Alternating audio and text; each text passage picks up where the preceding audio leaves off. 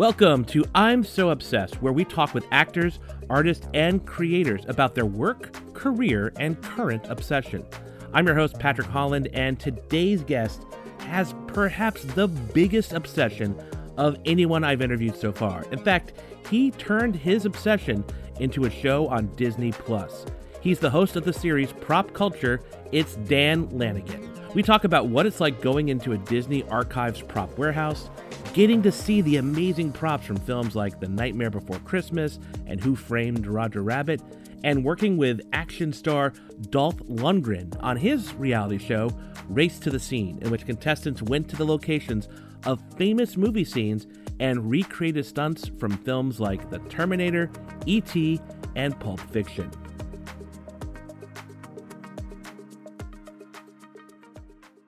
Just want to do a couple things here. First of all, um, I know I, this is the universal question we ask. I feel like it's this that time during all the things going on in this world. Uh, how have you been coping with uh, being sheltered in place and and all that? How's your family? How are you? Uh, my family is, you know, so far so good. We haven't had anybody uh, get sick that we're aware of with uh, this uh, crazy uh, COVID thing, um, which we're very lucky. Um, uh, we've been doing okay. I mean, a lot of people have it much worse than we do. I've been spending a lot of time building Legos with my daughter and building Minecraft worlds with my daughter. So it's been good quality time uh, in in the play department, certainly. Nice, nice. Um, uh, so clearly, uh, and a consequence of all this stuff is the amount of stuff that everyone's watching online, including your show. Can you just tell me a little bit about prop culture on Disney Plus? Yeah, uh, prop culture is a show that investigates some of our favorite movies that were that are a part of the Disney catalog that uh, people love, and I certainly do love. And we dive into some of the lesser known stories about the making of these movies through the people that help build the props and costumes and interact with the props and costumes. And we get to learn more about those pieces themselves the set pieces, the artwork, you know, uh, totally get into the geekiness of it and uh, celebrate what's great about these films obviously you just kind of described for a lot of people what would be a dream job and i'm curious like how did you come about the series and specifically with disney? Uh, so i've um, i've been a prop collector you know obsessive movie collector for over 20 years now. Um, and ever since i was a kid i love film so i've always been you know you know a fanboy. Um, and through prop collecting, I actually got involved in uh, some docu series and reality television work uh, through people that I know and just the knowledge that I have. Uh, and now um, I've been able to take that opportunity and now turn it into actually trying to do a show, which I had been trying to pitch a show for probably five years now uh, about prop collecting but I wanted to do it from a non-financial perspective, a, a, a non, uh, uh, uh, you know, a, a, a, perspective from of the love of the films, and you know, talk to a number of different production companies and networks, and they liked the idea, but they wanted to go a little bit more about what the value was, auctions, stuff like that. Disney had an opportunity to pitch it to Disney Plus when they were starting up the network, and next thing you know, you know, they're like totally on to what we wanted to do. And here we are, you know, a year and a half later, we have a show, almost two years actually later uh, from pitching it. And, uh, uh, you know, it's just been a dream come true. And what was your first time going to the or one of these prop warehouses? What was that like the first time you went? It was overwhelming. Um, it you know seeing all this interesting stuff some of it labeled some of it not trying to pick out what's what from where it's uh it's super cool i mean you know it kind of reminds you of when i was younger i used to go down to the disney mgm studios in florida with my family and uh, and Walt Disney World in general. But Disney MGM Studios was always my favorite, and the backlot tour and the prop department tour was always my favorite. And it's kind of like that, but on steroids without forced lines and gates covering everything. It's it's it's pretty amazing. It's pretty amazing. And I imagine there has to be things that are off limit. A, eh, uh, but I wonder what those things are. If you could share, it, if at all, anything like that. When we go into the archives for us for an episode, we're there to see material from that from that episode or from that from that uh, movie, and of course we use it to reconnaissance for other films that we're hoping to do or are doing. Um, but we really can't dive into crates that I might want to see just because it's cool. Um, or pull out pieces like I would have loved to have pulled out the Vincent from Black Hole and taken a look at how this one works compared to other ones I've seen in the private uh, the private world, or um, you know, open up the wardrobe from the back and kind of peek, you know, step through. There's not that you can't do those kind of things from you know from Narnia. Um, so, and there's a lot of sections that are actually closed off that I couldn't get into either. So, I don't know what those super secret areas are. They, they don't trust me enough yet. Yet. Notice I said yet. you did say yet. In the in the show, you cover um, eight movies. Um, who comes up with the films you cover? Well, um, my team and I put together lists of films that fall into the category that would fit on Disney Plus. So they're Disney movies. They're now Fox films.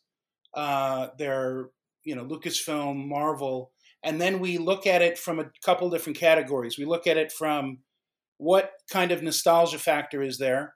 Uh, the older the film, the more nostalgia there is, and the more impressive people and stories are that are talking about these films from from that many years ago. Um, there is what material potentially is out there because you know since I've been collecting and I a lot of people I know have been collecting a long time we have a general idea what we might or might not find or if something that we know is missing but there's a good lead we at least can follow that for the show um, and then there's uh, my personal interest which takes part of it because it is from my perspective uh, and then ultimately Disney uh, has a say because they you know want to have the movie on they want the film on the service. So it's a, those things come together but but i have a big uh, a big say in in the films but ultimately disney you know it's it's disney's network and they get to choose what they like but they've gone along with what we wanted to do so and out of the the first season we saw is there one that particularly you talked about kind of the formula that goes into picking the films, um, and a part of that formula is your own personal interest. Is there one that was a hit home more for you than maybe the others? I loved most of them. Um, Pirates is probably my least favorite, and I wouldn't say, and I don't, I don't mean that as it's not a good film and it's not a fun film. I really do love that movie, but Nightmare Before Christmas and Who Framed Roger Rabbit are two of my all-time favorite films and being somebody who I'm always talking and thinking about movies, you know, that list is pretty big. So um, that was really that those two episodes are really important to me that we get it right, and um, and then Mary Poppins from my own personal family history with that film. Uh, but honestly, every episode, as we filmed it, I learned more and became more obsessed with those movies. Anyways, I mean that's the beauty of of my position and i'm super fortunate that i can actually take a movie that i already love and and at the end of this process of making this episode love it even more and i didn't even think that would be possible. Um, what's been the reaction you're getting from people who watch the show? Uh, it's been curious. I think they I, people seem to like it a lot. Um, and i think they like it because they're seeing how the people that work on these movies are just regular people and that they get excited about this stuff too. And, you know, I think it's fun to see a goofball like myself kind of, you know, fanboy it out.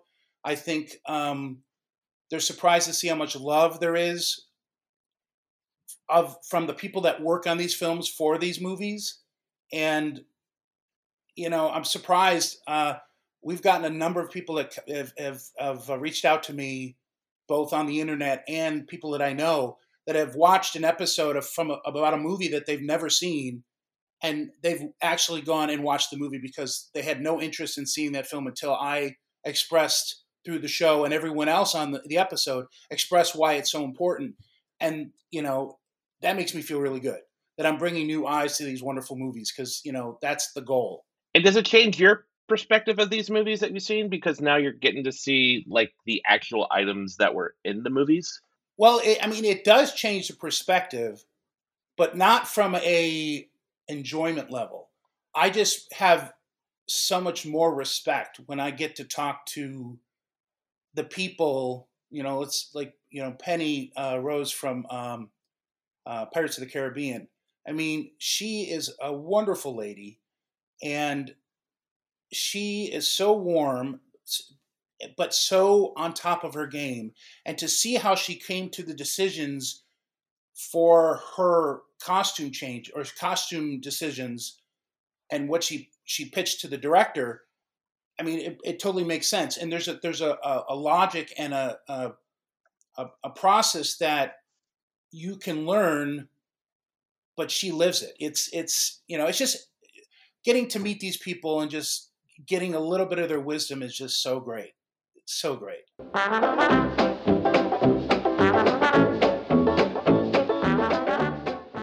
And uh, going back to something you're talking about about the value of these items, obviously that's kind of like the headline item. This thing is worth this much money. But I'm wondering too, um, how much does the story behind the, the prop or the, the costume factor into the appeal? You think? When you buy a prop, when you buy, you add something to your collection. You're you're quote unquote buying the story, right? You're you're you're accepting that this piece is historically re- relevant. That history is a story so, and that history connects it to your own emotional attachment to the movie. So that is what I mean. Yes, visually it's super cool, and and and how it comes together and everything is super important. But it's that tan- it's an intangible quality that you get through its historical story that you know you want to confirm. But that that that's where the value is, in my opinion. The nostalgia. And nostalgia is a big part of it it seems and um, i guess the other the other question i have kind of goes into the first season seems like it was a really big hit i'm wondering is there going to be a second season of prop culture i hope so i don't i don't I know i don't know honestly uh, no no no shenanigans i uh, disney you know takes their time to make the decisions on what they're going to do i mean they're i would hope so i mean i you know, Jason Henry, who's my partner on the show, he and I have already got a pitch ready to propose to do, you know, a number of episodes for season two. But we'll see. We'll see what happens. Crossing my fingers, my toes, my legs, everything I can cross.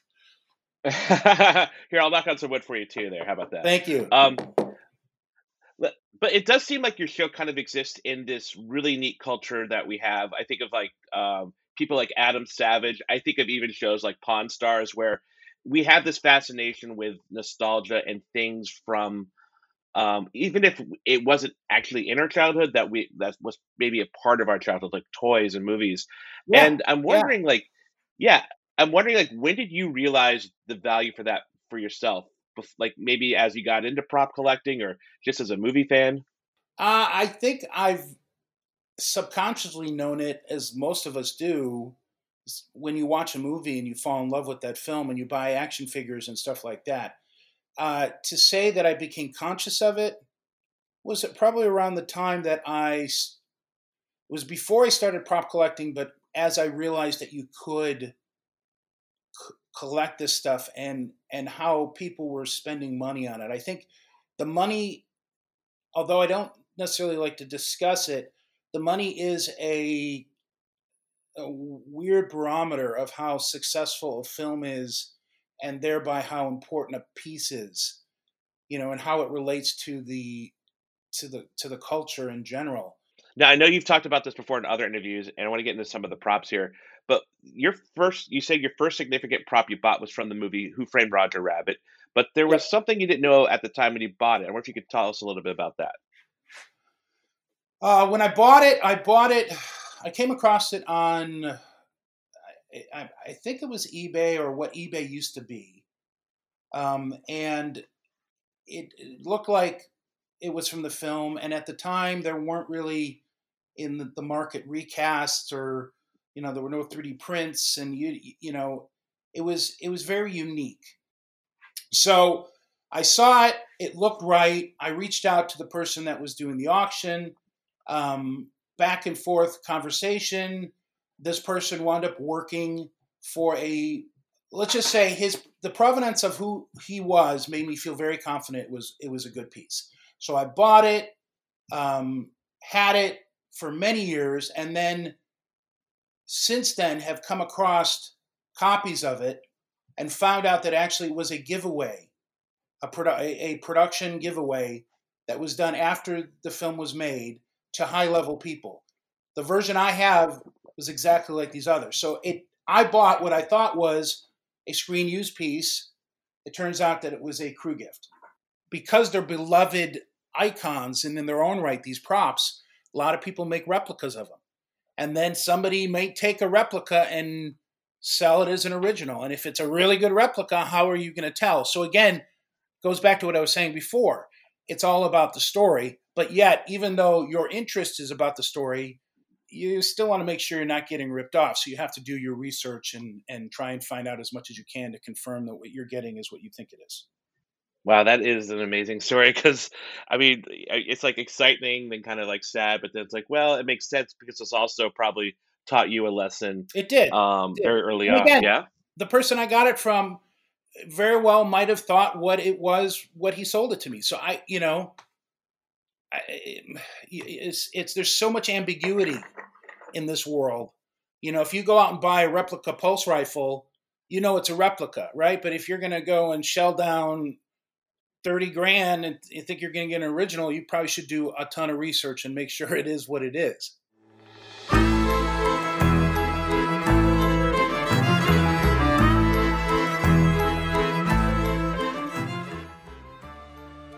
Okay, so uh, our head producer of this podcast is a huge Nightmare Before Christmas fan, and she wanted me to ask you what was it like seeing The Hill in person and the Harlequin Demon in person?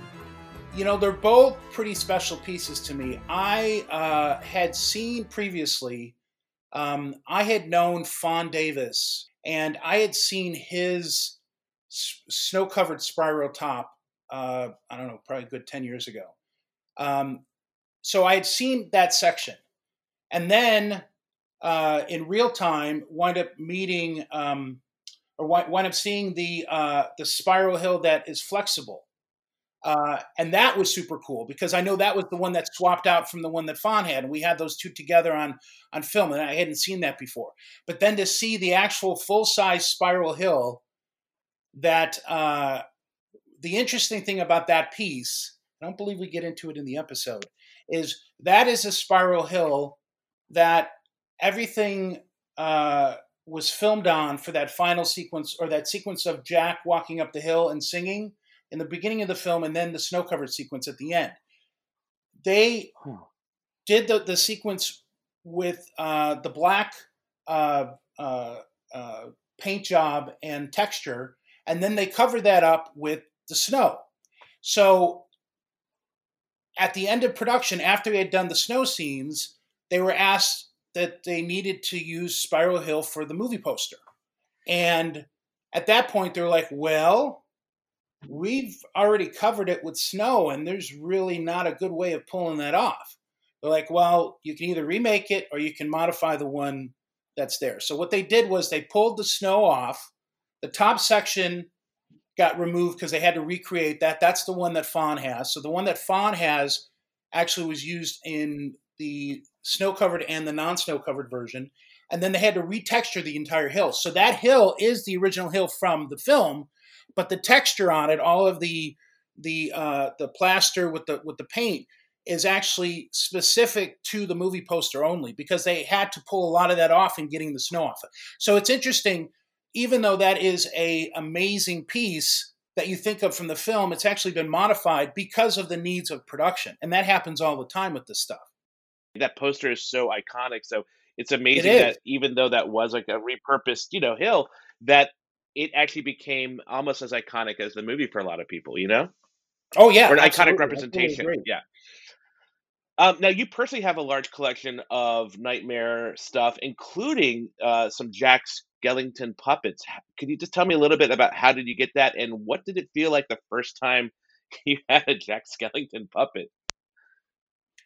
Yeah, so I've only I've got one Jack Skellington. Um, it would seem to be greedy that I would have more.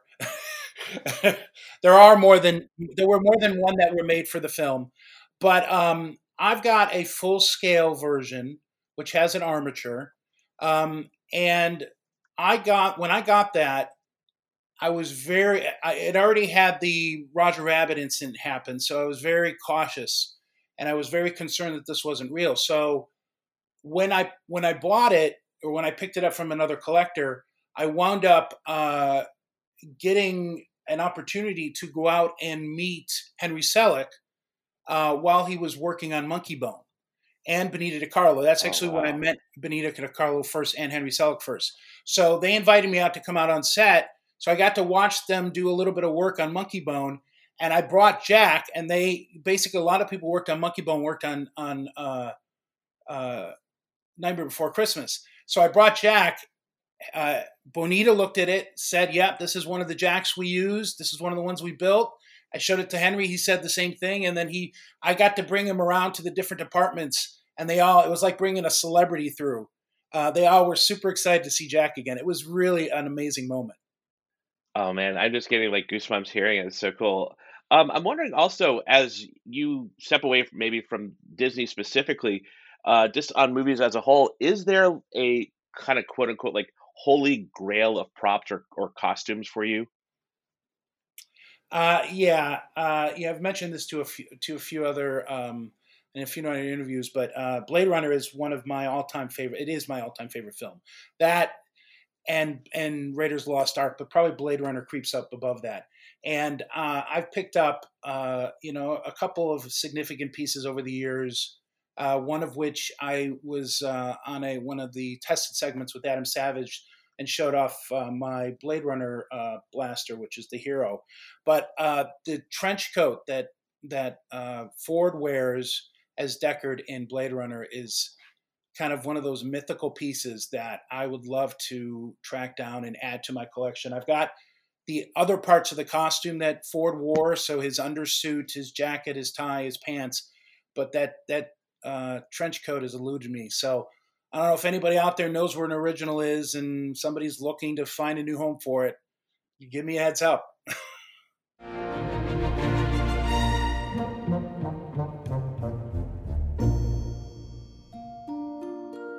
um, let me because you mentioned you uh, you have a daughter before. What is it like for her that her father has all these props and cool movie collectibles? You know, it's kind of just normal for her, as weird as that sounds.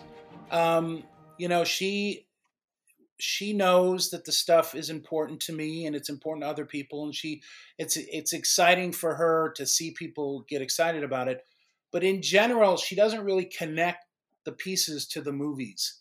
Only recently has she done that like the narnia stuff um, she is uh, she loves the Narnia films, and she's really she gets excited when she gets to see those.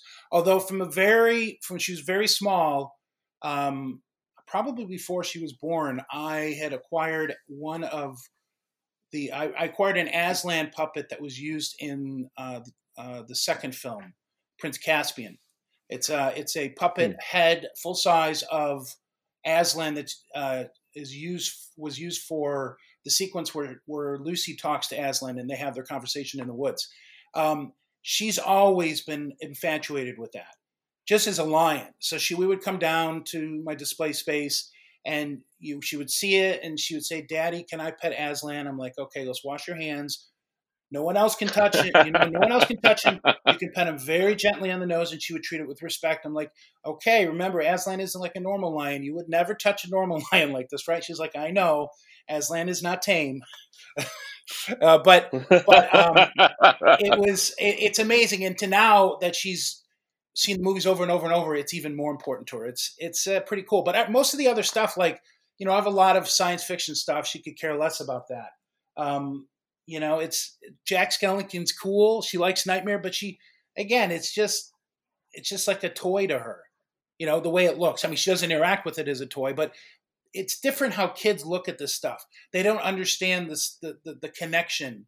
And I think you only get that with as you grow older and you you have your own personal history with the film that this stuff becomes really important.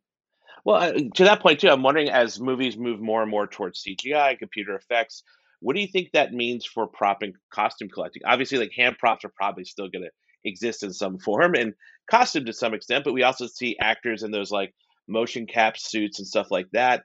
What do you think that means for you as a collector, or even if your daughter got into that later on? You know, I've thought about that a lot uh, over the years um, as computers as computers become more and more important to the world of movie making. Um, I think the use of CGI is a artistic uh, choice, and I see in some ways physical objects being filmed becoming more and more commonplace again. Um, not you know, you know location photography I think is going to become much more uncommon because of the technology that they have, like they used on The Mandalorian, where they have these, you know, these giant LCD screens, specialized LCD screens, and they can do set extensions digitally. But then they have physical props in the actual space, and it looks so real. And I think the technology and the art are kind of combining now, and I think people are, you know, directors and and production companies and studios to a certain degree are getting past the idea oh it's so cool to do a cgi film. Let's do it the best way that's possible that gives our audience the best experience. And hey if we get some cool stuff out of it that's great. And and honestly you know nowadays there's so many props that are designed in the computer anyways and they're printed. So you're still you're getting a nice blend of the two worlds of of physical CGI and and you know uh, uh, handmade. Um, I, I, think it's going to continue that way. I certainly, if you know, if I have my druthers and I continue to, uh, you know, move forward to direct some of my own projects I'm developing, I'm certainly going to do it that way. And I think there's a lot of directors that like having this stuff because it's easy, in my opinion, it's easier to know what you're going to shoot and see it on camera than to have to visualize it later and make those decisions later and by pushing those decisions off to later, the methodology or the, the the story throughput in your head changes. But if you lock into something and you plan for it, so you shoot it and you get it done, you know there's a there's um there's something to that that makes it feel more cohesive, in my opinion. You did a series called Race to the Scene that had contestants compete in a race performing stunts from famous movies like E.T., yep. Pulp Fiction, and Terminator. What was your role on the show? I uh, I created the show. I me and my good friend who worked with me on prop culture, uh, Andy Klimzak, came up with the idea. It was meant to be a docu series about when it was pitched. It was a docu series about revisiting locations uh, uh, from films and and and matching up shots and and doing that kind of kind of a version of prop culture for locations and it eventually it kind of got I won't say twisted, but it kind of turned into this game show thing, and that's what sold. And you know, so we we I wasn't the showrunner. Jay, Andy and I wasn't the showrunner. Um, there was another guy that was doing that, but we were there just basically writing bits. So we did like a, a number of uh, a lot of the stuff that Dolph said was stuff that we wrote, and um, hmm. we interacted with him a lot on the show and he was a lot of fun to work on. But you know, the games themselves weren't necessarily our our design, but it was fun. I mean, it was a fun show to do for the Reelz Network.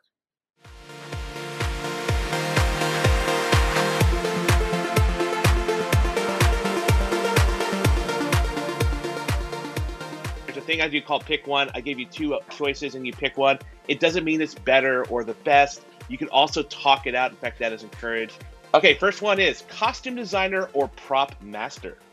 Uh, you get prop master gets involved with a lot more disciplines overall than a costume designer.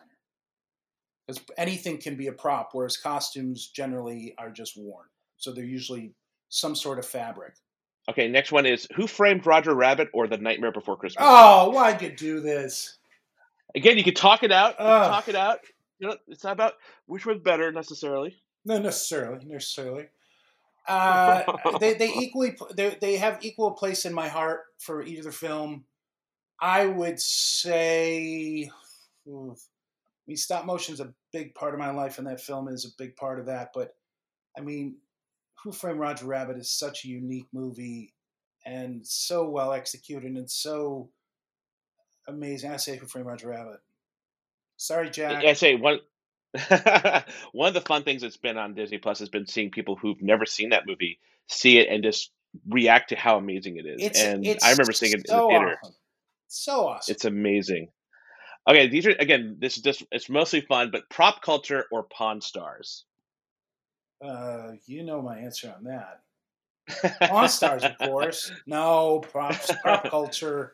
I mean, here we're well, it's a different show. It's a different show. It is a different show. That's I mean, those guys. It's a, it's a different POV. It's a different show. Those guys do great work. I mean, you know, they've really tapped into something special, and you know, it's it's it's cool. It's cool. Our show is is a different format, but um, I hope we have just a small amount of the success that uh, that those guys have had. I'd love to get advice they, from them. Yeah, see, they they've kind of become pretty big with that show. Big, so. they're massive. I, they're huge. They're like uh, I got to talk to Rick Harrison, and he would show me pictures of them. That's cool. Being greeted at a like a Formula One race in like Monaco or something like that. I'm like, oh my god, oh, yeah. how does that even work? Oh yeah, yeah. Okay, a couple more here. Uh, Dolph Lundgren or Sylvester Stallone? Dolph. I will break you. He, no, Dolph all the way. I mean, I am sure. I'm sure Sylvester's went, cool. Sly's got to be cool, but Dolph. Yeah. I mean, hey, he did a show with me he made my show happen. so I gotta I gotta go with Dolph. Okay, uh, and the last one, and this is you're gonna hate me for this: Blade Runner or Indiana Jones. Blade, wait, Blade Runner or you mean Deckard or Indiana Jones or Blade Runner or the series? I specifically did not fill that out, so you can figure it. Uh, um, because if it was Deckard or Indiana Jones, uh, well, that's still a tough one too, right? Yeah, I guess you're right. I but guess I you're as, as, you know, yeah, that far- was that was very smart. Now that I think uh, you, are right, you you did that very specifically. Um, because Blade, yeah, Deckard versus Indy, I say I'd have to go with Indy, but Blade yeah, Runner I mean, versus Deckard- Indiana Jones film, I, I, uh, Blade Runner. Okay, can I just offer you a sales that Indiana Jones might be the right answer because it is a series. Yeah, there's two Blade Runners. Ah, so no, but you ask me this tomorrow, I'm going to say Indiana Jones. So you know, right now I'm oh, sitting in a room. My my collection room is designed to look like Marion's Bar. So you you got to know that I do love me some Indy. I want to thank Dan for chatting with me, and I want to thank you for listening. If you enjoyed this interview, take a moment and subscribe to I'm So Obsessed on your favorite podcast app. And until next week, take care.